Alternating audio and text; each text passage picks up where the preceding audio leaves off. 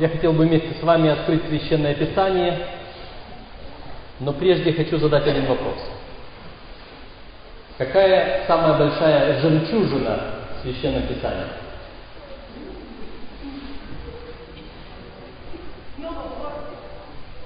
А, в новом городе. Это так, если мы будем говорить по размерам жемчужину найти, которая описана в Священном Писании.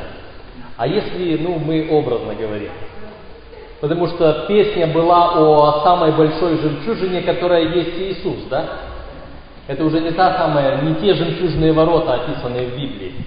А, из всего священного писания, что является для вас самой большой жемчужиной? Ну, из всего Слова Божьего, из, из всего Священного Писания, что является самой большой жемчужиной?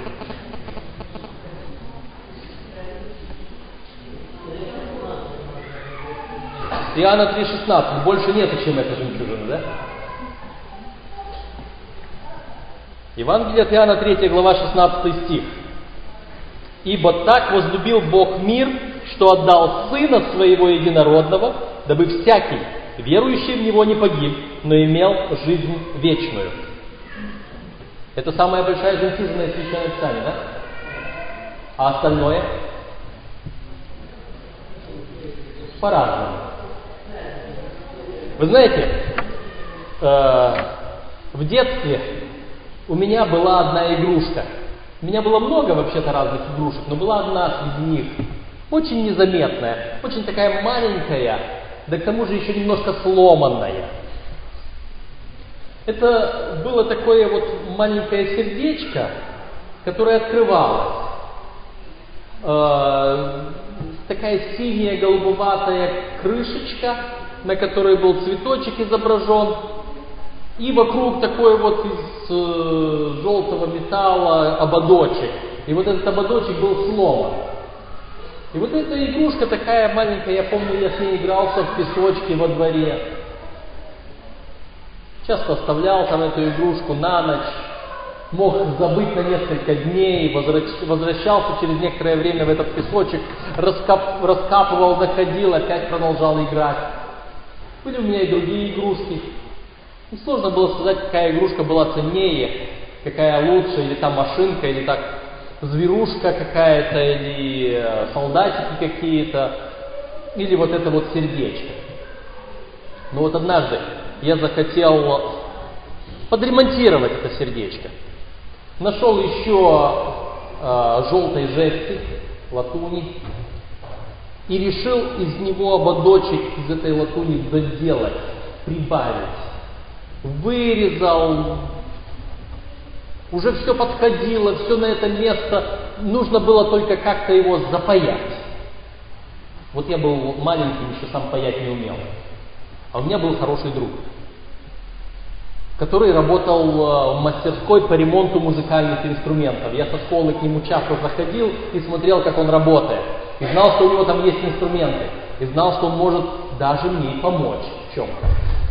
И я в тот день взял с собой в школу эту мою игрушечку, это сердечко, взял с собой эти жестянки, которые я вырезал, которые хочу туда добавить, запаять. Пошел в школу. В школе тоже игрался, показывал своим друзьям. И потом после школы пошел к своему другу в мастерскую. И говорю, слушай, помоги мне. Хочу вот сюда вот приделать, запаять, отремонтировать это сердечко. Он говорит, хорошо, давай. Надо его подправить. Подошел, включил станочек, подвел, поднес к этому станочку это мое сердечко, а потом смотрит и говорит, слушай, а ты уверен, что это не золото? Говорю, это, это что? Да быть такого не может. У нас, в, моем, в нашем доме золота никогда не было. Мы люди не богатые, с золотом не дружим, а это мне папа отдал. Разве мне папа дал бы мне эту игрушку, если бы она была золотой, а? А он дал мне, я ею играюсь. Я оставлял его там в песочке, и никто ничего не брал. Разве золото у меня не забрали бы, не украли бы? Он говорит, нет, подожди. А давай все-таки мы проверим его мастерская по ремонту музыкальных инструментов вот здесь, а рядом соседняя дверь ювелирная мастерская. И он берет это мое сердечко, идет к своему соседу и говорит, слушай, проверь, что это такое. Он взял капельку чего-то, там что-то пошурудил, что-то проверял, и потом говорит, это золото, 500 какой-то пробы. Он говорит, «Э, если хочешь, я его могу тебе отреставрировать, отремонтировать, это будет стоить столько-то. И он назвал какую-то сумму. Очень дорого. У меня таких денег вообще не было, и я знаю, что мои родители столько денег мне не дали бы, чтобы отремонтировать игрушку. Но вы знаете, что после этого произошло? Она перестала быть игрушкой. И э, скажу вам, что это сердечко где-то до сих пор лежит. И я на него так редко смотрю, потому что она перестала быть игрушкой. Так мы его не отремонтировали, денег нет, чтобы отремонтировать. Латунной жестянкой золото не ремонтируют, не припаивают латунь к золоту. А денег на то, чтобы отремонтировать золотую вещь, нету. Так она и лежит. Как часто вы вспоминаете Евангелие от Иоанна 3,16? Или это как золотая игрушка перестала быть повседневным нашим текстом? Только время от времени, когда нужно вспомнить что-то важное, вспоминаем, что есть такой текст, Иоанна 3,16. Но вы знаете, а какой текст идет перед Иоанна 3,16? Кто-то знает? Так, не заглядываем в Библию. В Библию не заглядываем, что там перед Иоанном 3,16.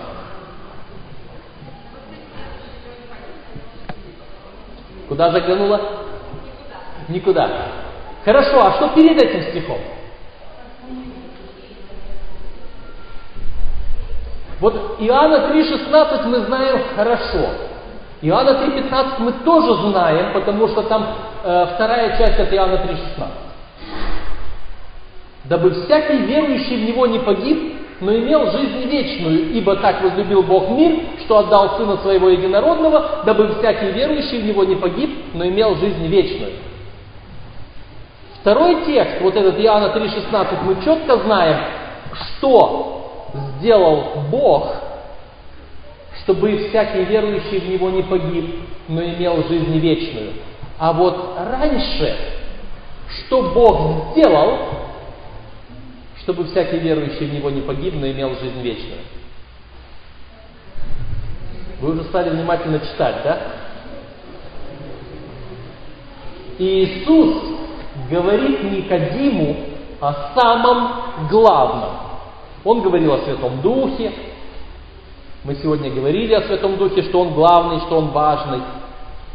А потом Он говорит, Иоанна 3, 14, и как Моисей вознес змею в пустыне, так должно быть вознесено Сыну Человеческому, дабы всякий, верующий в Него, не погиб, но имел жизнь вечную. Вы такой стих слышали?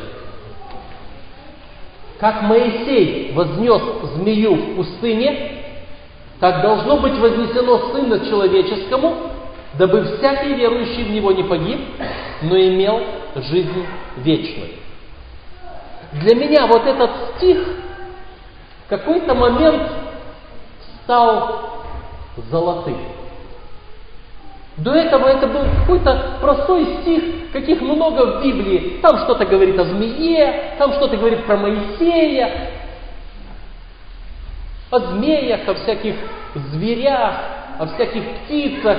В Библии сказано много, но мы никогда не думаем, что эти тексты могут стать для нас чем-то, драгоценностью.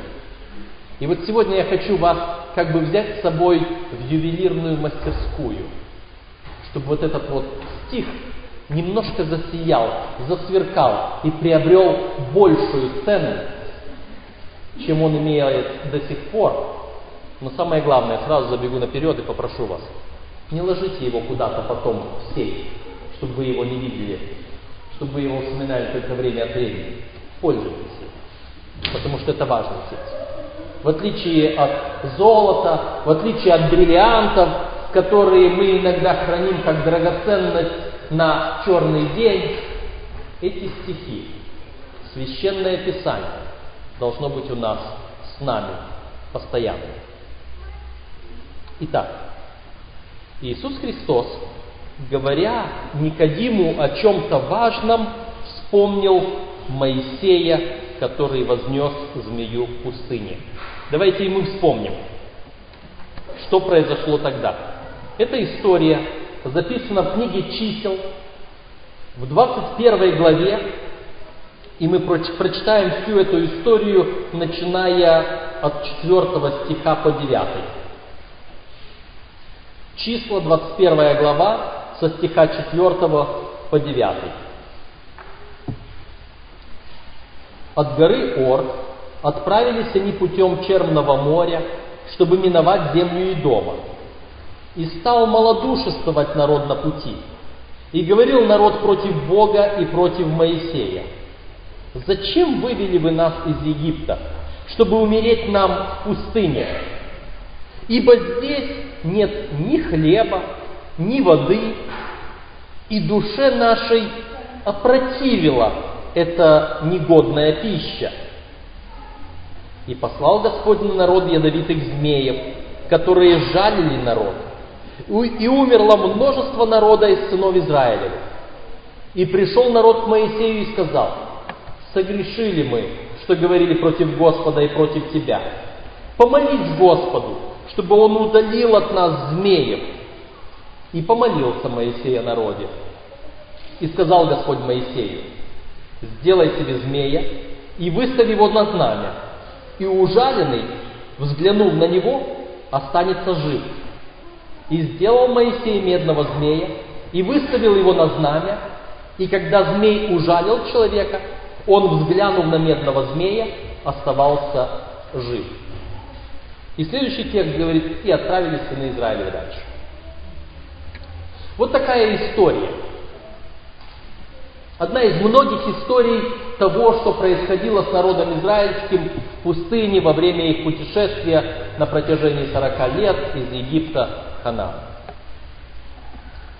Давайте мы рассмотрим внимательно эту историю. Она нам кажется только какой-то обычной, повседневной, но в ней там что-то кроется.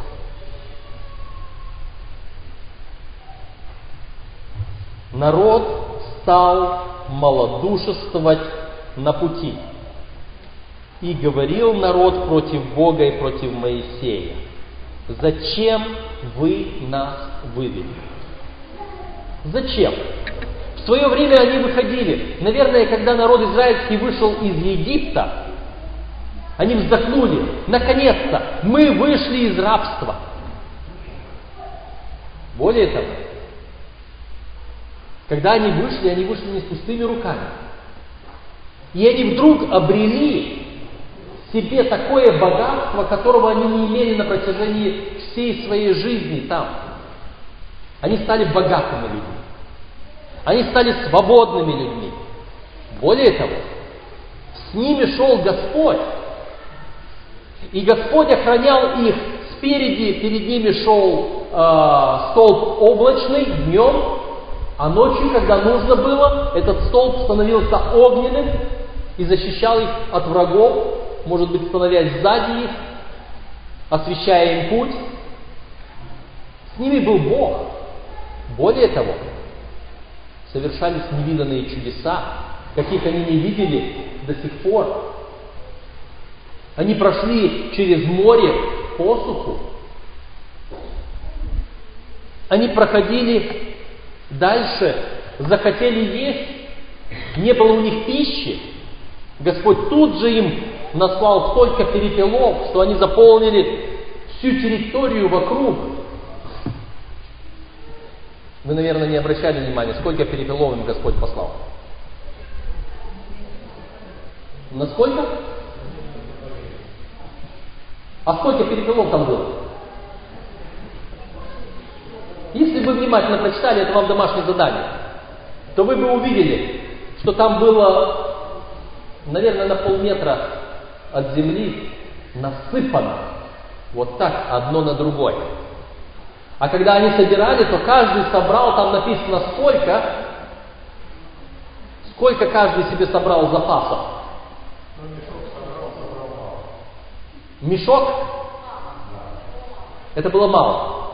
Нет, не мешок, а две 200-литровые бочки. Проверьте потом по справочникам, сколько это было.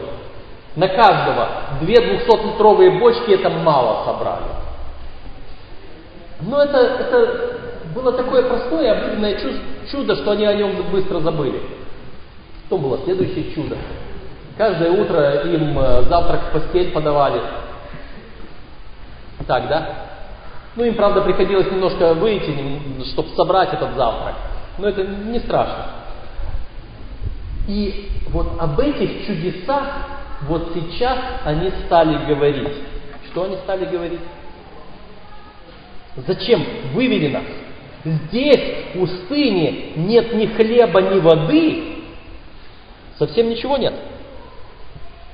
И слова. И опротивила нам эта пища. Это о чем они говорили? Об ангельской пище. О хлебе с неба. Она им опротивила. Как быстро вот это вот чудесное становится обыденным. Как быстро нечто очень такое восхитительное, оно становится противным. И что делать в таком случае Богу? Что Господь в этой ситуации сделал? Господь поступил очень просто. Вам не нравится хлеб с неба? Вы найдете что-то земное. Змей. И вот здесь вдруг, в этой пустыне, вдруг из ниоткуда стали появляться змеи, множество змей. И начали жалить людей. И что делать, когда змей жарит человека? Что можно сделать в этот момент? Обычно, когда змея ужалит человека, ядовитая змея, не нужно терять ни минуты времени, ни секунды времени. Что нужно сделать? Нужно из этой раны вытянуть отравленную ядовитую кровь, пока она еще не разошлась по всему телу, и нужно приложить противоядие. И вот, вот Каждый человек, который был ужален, он пытался это сделать, но многие не успевали. И что написано? И умерло множество народа из сынов Израиля. Умерло множество народа от того, что все, что они не пытались сделать здесь, они не могли, не успевали, не помогало. Они в конце концов, может, не могли найти то противоядие, которое было бы против вот этих змей. И народ не может сделать больше ничего другого, идет к Моисею и просит прощения. Моисей, давай уже забудем. Мы ссорились, мы ругались и против тебя, и против Бога. Мы спрашивали, зачем вы нас вывели сюда. Но мы не хотим здесь умереть. Сделай что-нибудь, помолись чтобы Господь что сделал? Седьмой стих. Чтобы Он удалил от нас змеев. Моисей, попроси Бога. Пусть Он услышит. Он нас слышал раньше. Он тебя слышал раньше. И Он сделал все то, что ты просил. Вот сейчас попроси, чтобы этих змеев здесь не было. И Господь отвечает на молитву Моисея, да? Все змеи в момент исчезли. Как часто Господь отвечает на наши молитвы не так, как мы просим. Мы просим у Бога, чтобы Он наши проблемы от нас убрал. И думаем, почему Господь не услышал нашу молитву, проблему не убрал. Как-то я прочитал одно интересное высказывание, где человек говорит, Я просил у Бога, чтобы Он дал мне, чтобы Он убрал от меня друга моего, который перестал мне быть другом. А Бог вместо этого дал мне терпение. Я просил у Бога, чтобы Бог болезнь мою от меня убрал, а Бог дал мне силы. Я просил у Бога, чтобы Бог наделил меня богатством, а Бог дал мне любовь. Он дает то, в чем мы нуждаемся, больше, чем то, что мы думаем, в чем мы нуждаемся. И вот сейчас народ израильский, который пришел с покаянием к Богу и к Моисею, просит вот этих змеев, удали от меня. А Господь говорит Моисею, сделай, сделаю нечто. Давай ты, Моисей, возьми и сделай медного змея. И подними его, выстави его, как знамя, чтобы все могли видеть. На знамя. Выстави его как-то, чтобы все могли видеть. Мы не знаем, как выглядел этот змей. Мы не знаем, не знаем, как он был выставлен.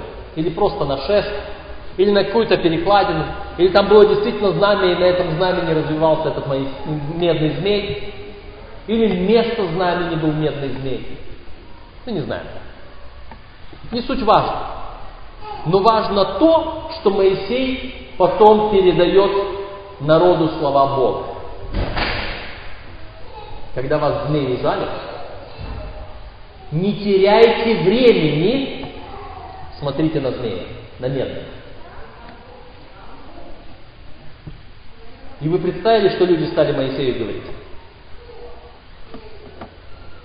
Во-первых, почему Господь не ответил на молитву? Почему не убрал этих змей?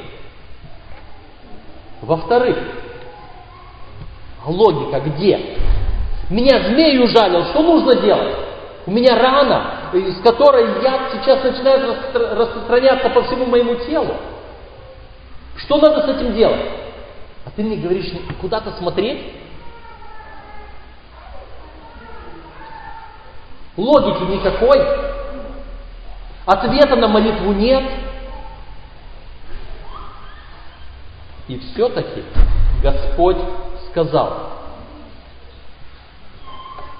Господь сказал, сделай змея, выстави его на знамя, и ужаленный, взглянув на него, останется жив.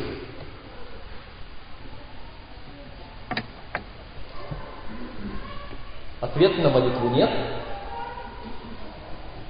Решение проблемы странное, непонятное, но Господь сказал.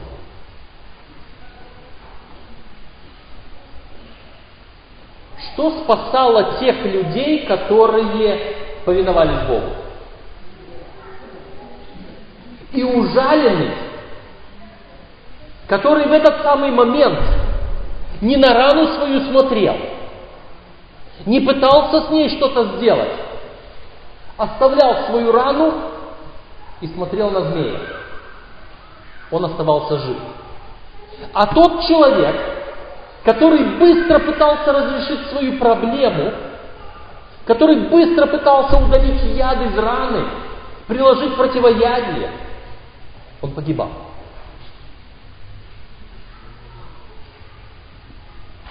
Вы знаете, то, что предложил Бог, оно было похоже на многие суеверия, которые имеют сегодня люди. Ну, давайте вспомним какое-нибудь суеверие. Какое самое такое расхожее? Черную кошку. Вот вы знаете, когда кошка рядом, говорят, это хорошо, приятно, все нормально, но вот только если она, эта кошка черная, да еще перебежит дорогу впереди, все, люди страшатся. Не хотят ее погладить, не хотят ее покормить, не хотят с ней поиграть. Они как вкопанные стоят и думают, что дальше делать. А что делать? Спросите у этих людей, они вам скажут. Нужно стоять и ждать, чтобы кто-то другой или что-то другое прошло. И если вот этот вот кто-то другой, вы видите, что там другой человек идет по этой дороге, не надо его предупреждать. Потому что вам придется пройти, вам будет хуже. Пусть ему будет хуже. А если никого другого нету, что надо делать? Обойти, а некуда. Она перебежала и через забор перепрыгнула, а я через забор не могу перепрыгнуть. Назад пойти. Когда-то мне говорили, надо камешек взять, и, и пусть камешку будет плохо, пусть камешек пробежит сначала. Камню пусть будет плохо, а потом ты смело иди, уже плохо не будет. На основании чего люди так верят? Безосновательно. Вот потому это и есть суеверие, потому что оно основано на пустом. А на чем основана вот эта вера? Посмотри на медного змея, и твой яд от укуса змеи не будет действовать. В чем разница? Верить, что вот этот камешек, брошенный через путь черной кошки, он меня спасет. Или верить, что один взгляд на медного змея меня спасет от яда. В чем разница? Здесь сказал Бог. А там кто сказал? А кто-то там когда-то говорил. А где написано? А нигде, ну просто сказали. Одна бабка другой сказала, а другая потом другой передала, и вот я потом это услышал от кого-то, вот потому и знаю. А здесь и сказал Господь Моисею. Есть основание для веры, сказал Господь. А когда Господь сказал, у кого из вас нет опыта с Богом? У кого из вас нет опыта с Богом? Кто еще не знает, что такое Господь сказал? Я думаю, что если мы внимательно посмотрим на свою жизнь, то мы увидим, что если Господь говорит, то стоит верить. Даже если это звучит странно, даже если это звучит непонятно, даже если кажется, что а что из этого выйдет? Вера. Именно вера спасала очень многих людей. Иисус Христос, когда совершал чудеса, Он говорил, вера твоя спасла тебя. Вера это э, вера именно то действие в нас, которое творит чудеса. Я хотел бы о, о вере прочитать вам. Что делает вера с людьми? Давайте мы откроем Римлянам 4 главу. Послание апостола Павла к Римлянам, 4 глава. И здесь прочитаем несколько стихов.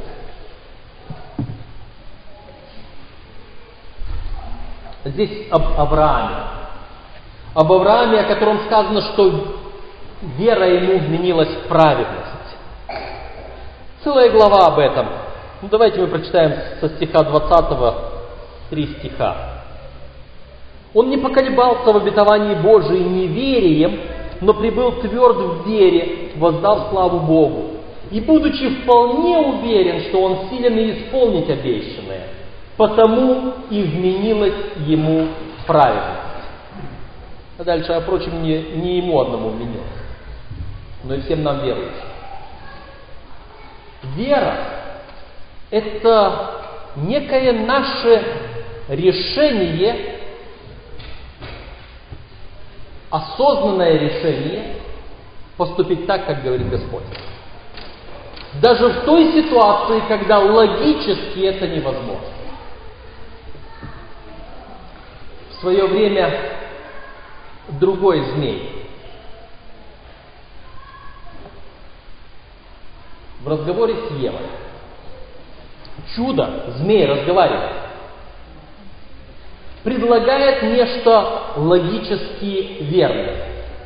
В ответ на что-то другое, Богом сказанное, логически неверное. Змей спрашивает Еву, Это что, Бог сказал, что от этого дерева нельзя кушать? Плод такой, как и все. И мы знаем, что в Духе Пророчества сказано, в этом плоде не было ничего ядовитого. Но Господь сказал, день, в который вкусишь его, смертью умрешь. А змей, мы представляем себе, взял этот плод и говорит, послушай, я его вкусил и сейчас разговариваю. Вот ты возьми, вкуси его, и будешь знать все, и будешь подобно Богу. У змея была логика, и было все взаимосвязано, все обосновано, все объяснено. А Бог просто сказал, не ешь, потому что смертью умрешь. А Ева смотрит и говорит, а что такое смерть? Смерть была пор? Это то же самое, как Ной проповедует. Смотрите, потоп будет. А что такое потоп? Дождь будет. А что такое дождь? Дождя не было. Наводнения не было. Вы знаете, Господь очень часто от нас ожидает чего-то нелогичного, чего-то непонятного. И в этом вера. Потому что если это логичное и понятное и известное, это уже не вера, это знание. А знание не спасает. Наоборот, в Библии написано, знание надмевает. И я когда говорю, а я знаю, и когда я знаю, я уже другого не слушаю. Знание надмевает. А вера именно там, где нелогично, где непонятно, где неизвестно. Там остается только одно – вера. Когда ночью во тьме, темно, ничего не видно, я иду по знакомому пути, и я знаю, что вот здесь вот начинается, начинаются ступеньки, я буду спускаться вниз по ступенькам. Я знаю, что они там есть. Я верю, что они там есть. Я знаю, что они там есть. Я спокойно иду. Ну, в крайнем случае, чтобы убедиться, я потрогал ногой. А, есть ступенька, значит, здесь лестница. И я пошел спокойно по этой лестнице, знаю, что она там есть. А представьте себе, что я в этом месте не был. И я подхожу к краю, темно, ничего не видно, и мне говорят, а ты смело, там есть лестница. Пойду я смело. Это зависит от того, верю ли я тому, кто говорит. Если тот, кто говорит, я ему верю, то я пойду. А если я ему не верю, я не пойду. Знание недостаточно для спасения. Вера – то, что необходимо для спасения. И вот здесь Господь. Господь говорит об этом змее. Смотри на него и спасешься. Смотри на него и будешь жить. Иисус Христос вспоминает вот эту историю говоря Никодиму о самом важном, о спасении. И он говорит вот так.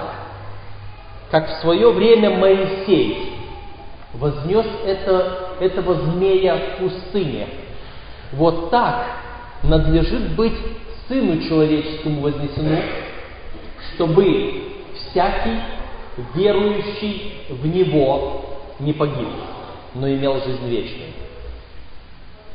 И вот эти слова были для Никодима, и не только для Никодима, для учеников Иисуса Христа, чем-то странным и непонятным.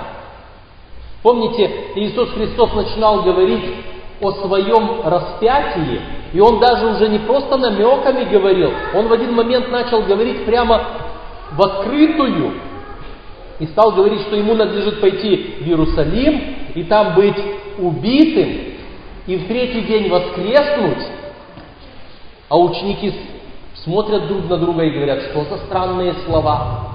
А Петр отзывает Иисуса и говорит, да не будет с тобою всего. Непонятно было людям, почему Иисус должен был умереть. А он говорит, вот точно так же, как в свое время Моисей выставил этого змея, и людям непонятно, почему Господь не змеев убрал, а сделал что-то странное, нелогичное. Вот этого медного змея ставит и говорит, ты не, не заботься о своей ране, не заботься о том яде, который у тебя уже в крови, а смотри на него и верь. Нелогично, непонятно. Сегодня Господь говорит нам с вами. Сколько раз мы думали о том, чтобы вот все то зло, весь тот грех, который уничтожает нас, убивает, чтобы Господь избавил нас от этого всего. Господи, это меня искушает, удали это искушение от меня. А Господь не удаляет. Господи, ну чтобы этого всего зла, которое вот вокруг меня, чтобы его не было. А Господь не, не убирает ни меня от зла, ни зло от меня. А Он только говорит, а ты не думай о нем. А ты не думай об этом зле, об этом грехе. Один евангелист, которому мне приходилось несколько евангельских компаний переводить, он любил повторять одну историю, наглядную, о том, что делать, когда у нас искушение встречается. И вот он говорит, представьте себе, вот есть человек, человек, который по определенным причинам, имея в себе определенные проблемы, он уже слишком полный, слишком большой, и обычно таким людям чего-то нельзя. Чего таким людям нельзя? Сладкого. И обычно такие люди любят сладкое. И вот такой человек приходит домой, и вы знаете, от коридора пройти в комнату, здесь всегда есть, даже двери может там не быть, а если дверь есть, то она всегда приоткрыта, на кухню. И там на кухне он, проходя в дом, что-то видит. На столе большой жирный торт. Что нужно делать этому человеку? Что этому человеку нужно сделать? Он должен закрыть глаза на эту кухню, на торт и быстро пройти мимо. Так, да? А что он чаще всего делает? Ну, не, я, я его есть не буду, я знаю, мне торт не нужен. Я только хочу посмотреть, что там жена мне, что, для чего. Она вообще там что-то принесла. Я только посмотрю на него, какой он. И он подходит и начинает смотреть. Нет, он его не кушает. Он его не пробует, он его даже не открывает, он просто смотрит на него. Но не нужно много времени. И этот евангелист всегда говорил, пропал он, и пропал тот. Только потому, что он зашел посмотреть. Господь знает эту проблему.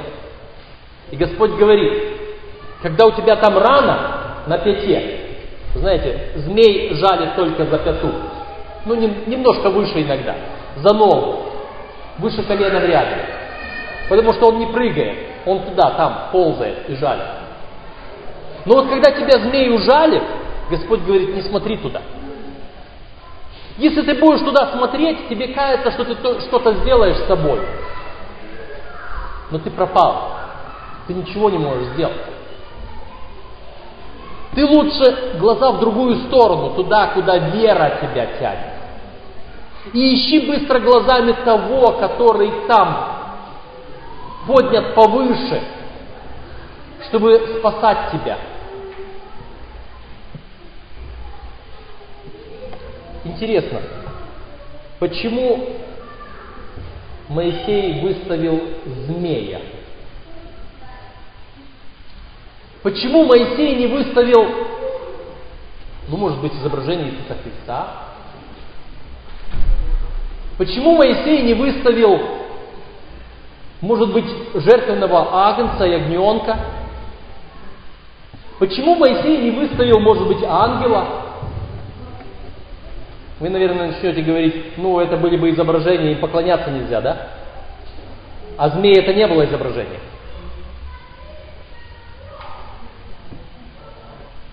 Почему Господь повелел Моисею сделать медного змея, в то время, когда змеи живые кусали людей? Господь сказал сделать изображение нам. Сегодня есть некоторые люди, которые очень борются с изображениями. И не у других там церквей, а в своей церкви. Очень борются с изображениями. И говорят, смотрите, нельзя изображение делать. А что Господь сказал Моисею? Сделай изображение змея.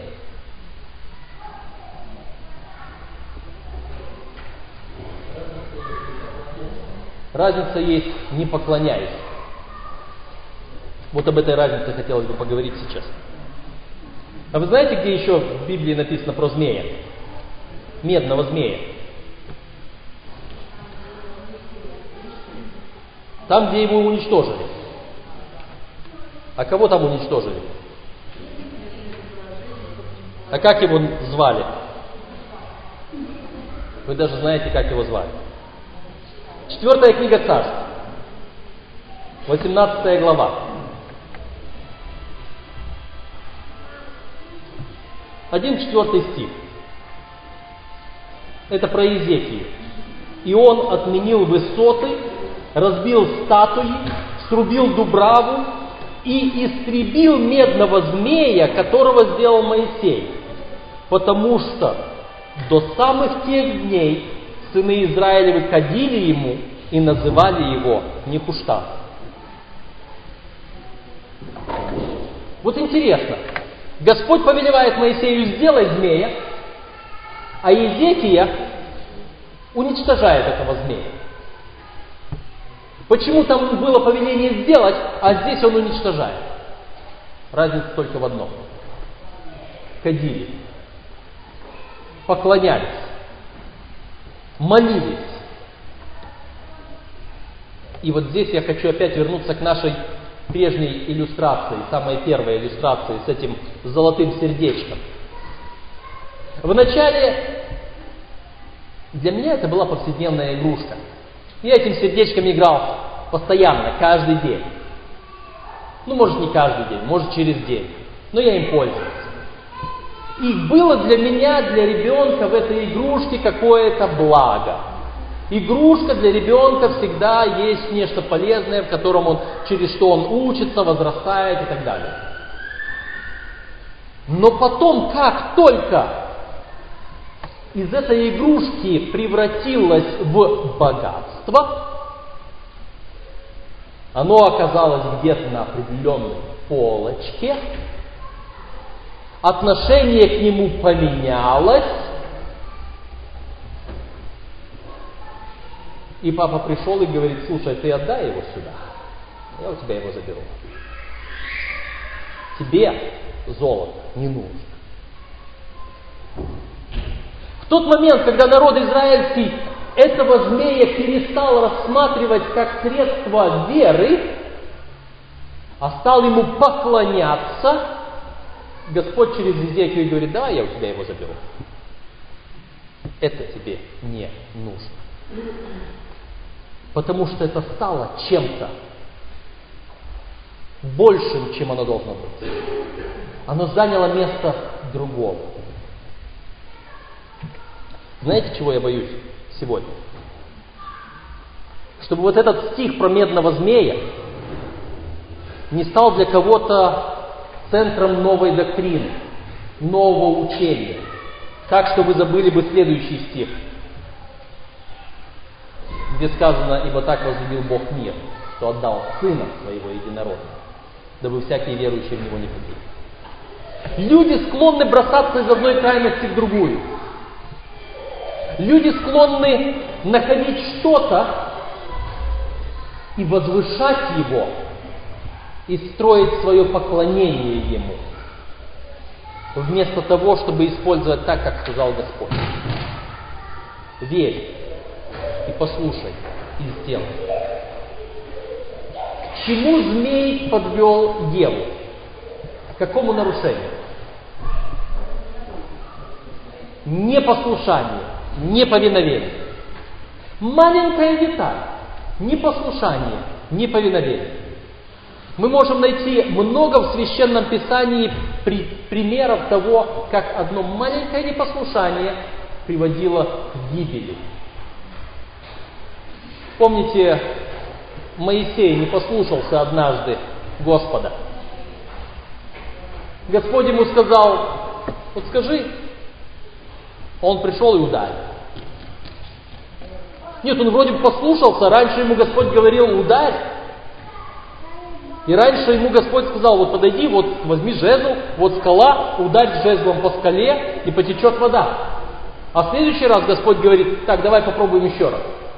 Но на этот раз пойди и скажи. А он по привычке опять ударил. Не послушал. И потерял жизнь. Мы иногда можем взять священное писание и говорить, о, а здесь опять то же самое, что Господь сказал. И не заметить разницу. И не послушать. И потерять жизнь.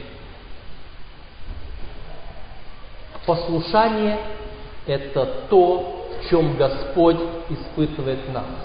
Послушание и вера, они идут рядышком. Что было бы, если бы тот израильтянин, которого ужалил змей, если бы он не послушался? Он и умер бы. А что было бы, если бы этот израильтянин не поверил? Он умер бы. Вера и послушание. И никаких крайностей. Не пытайтесь поклоняться этому змею. Не пытайтесь игнорировать этого змея. Не пытайтесь говорить, это изображение, я на него смотреть не буду. Не пытайтесь говорить, что ой, здесь Бог не мог такого сказать. Не надо в крайности впадать. Мы должны быть послушными Богу, повиноваться Ему. Почему змей? Мы читаем во втором послании апостола Павла к Коринфянам, пятой главе, и здесь последний стих. Ибо не знавшего греха Он, Господь, сделал для нас жертву за грех, чтобы мы в нем сделались праведными перед Богом.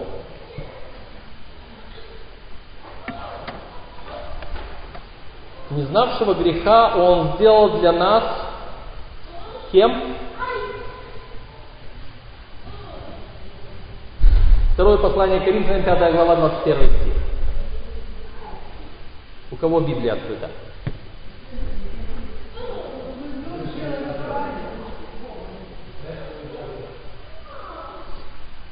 А скажите, пожалуйста, у вас там э, эти слова одинаково написаны?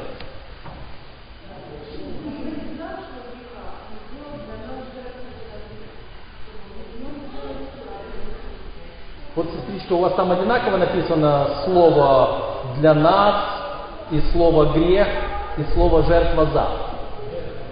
Одинаково? Жертва написана курсивом. А вы знаете, что значит курсив в Библии?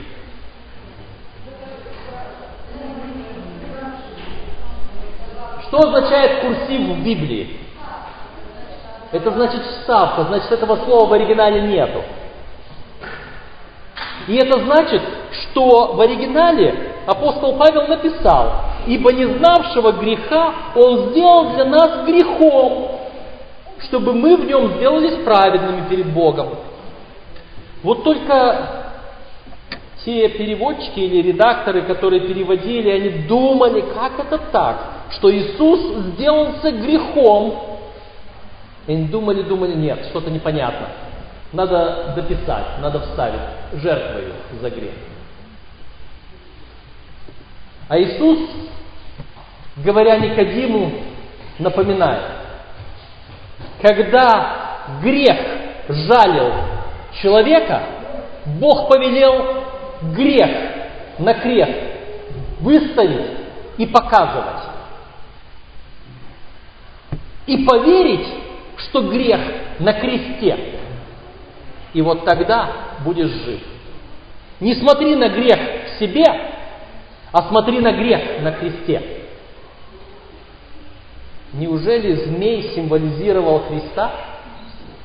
Змей символизирует сатану? А почему Христос говорит вот так, надлежит Сыну Человеческому быть вознесенным, дабы всякий верующий в Него не погиб? А потому что Иисус взял на себя так много грехов, не только мои, не только ваши, но и грехи всех вот тех людей, и тех людей, и тех, которые там были 15 веков назад, и которые еще будут после нас. И все эти грехи со всего мира, грехи всех, всех, всех, всех, и самых добрых, и самых злых, возложил на Христа. И как вам кажется, сколько там было Христа и сколько там было грехов?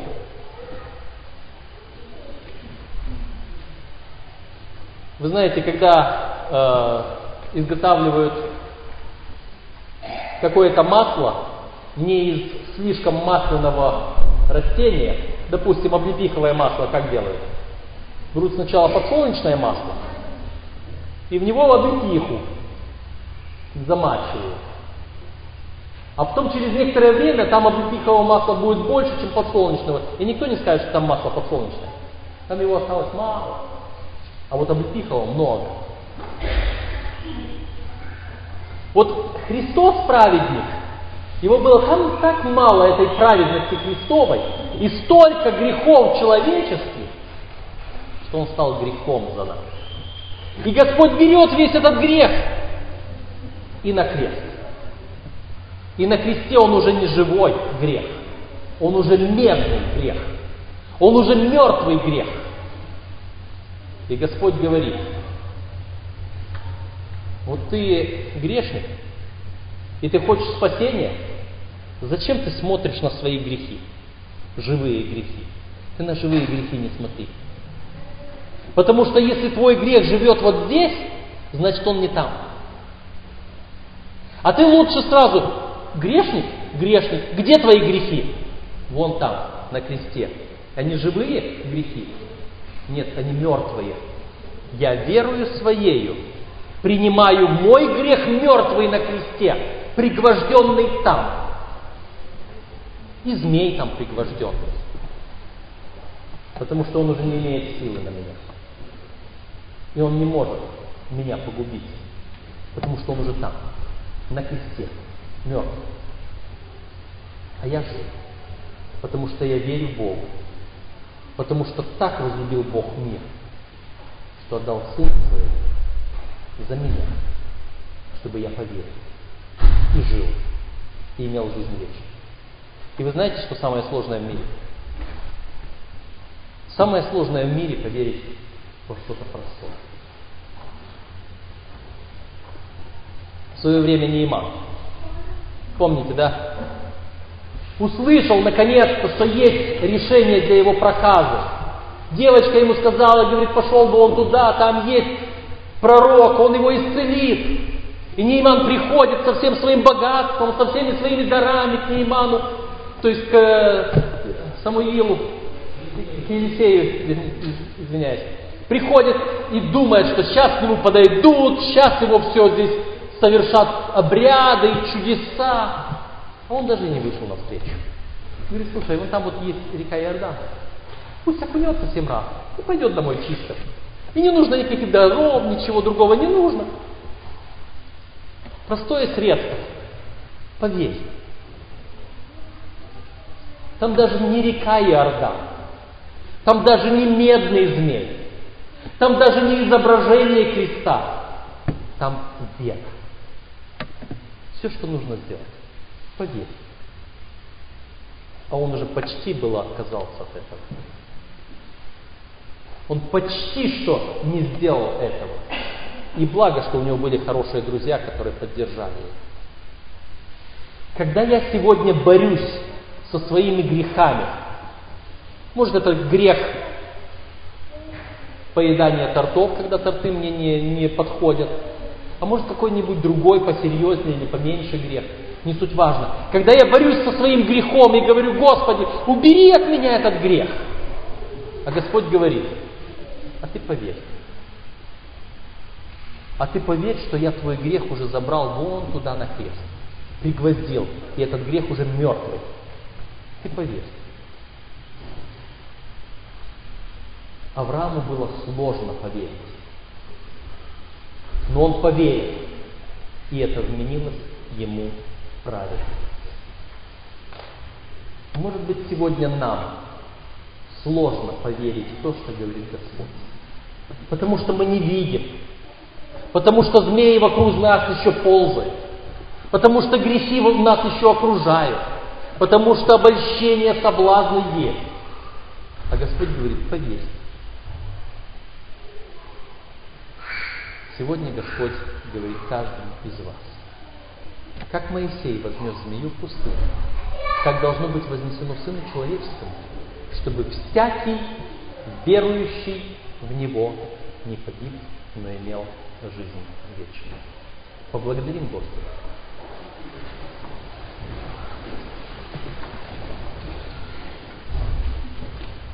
Господь наш, Ты так много сделал для нас. И Ты пытаешься убедить нас, чтобы мы поверили, что это так просто, доверившись Тебе, иметь жизнь вечную. Помоги нам, Господи. Смотря на этого змея в пустыне,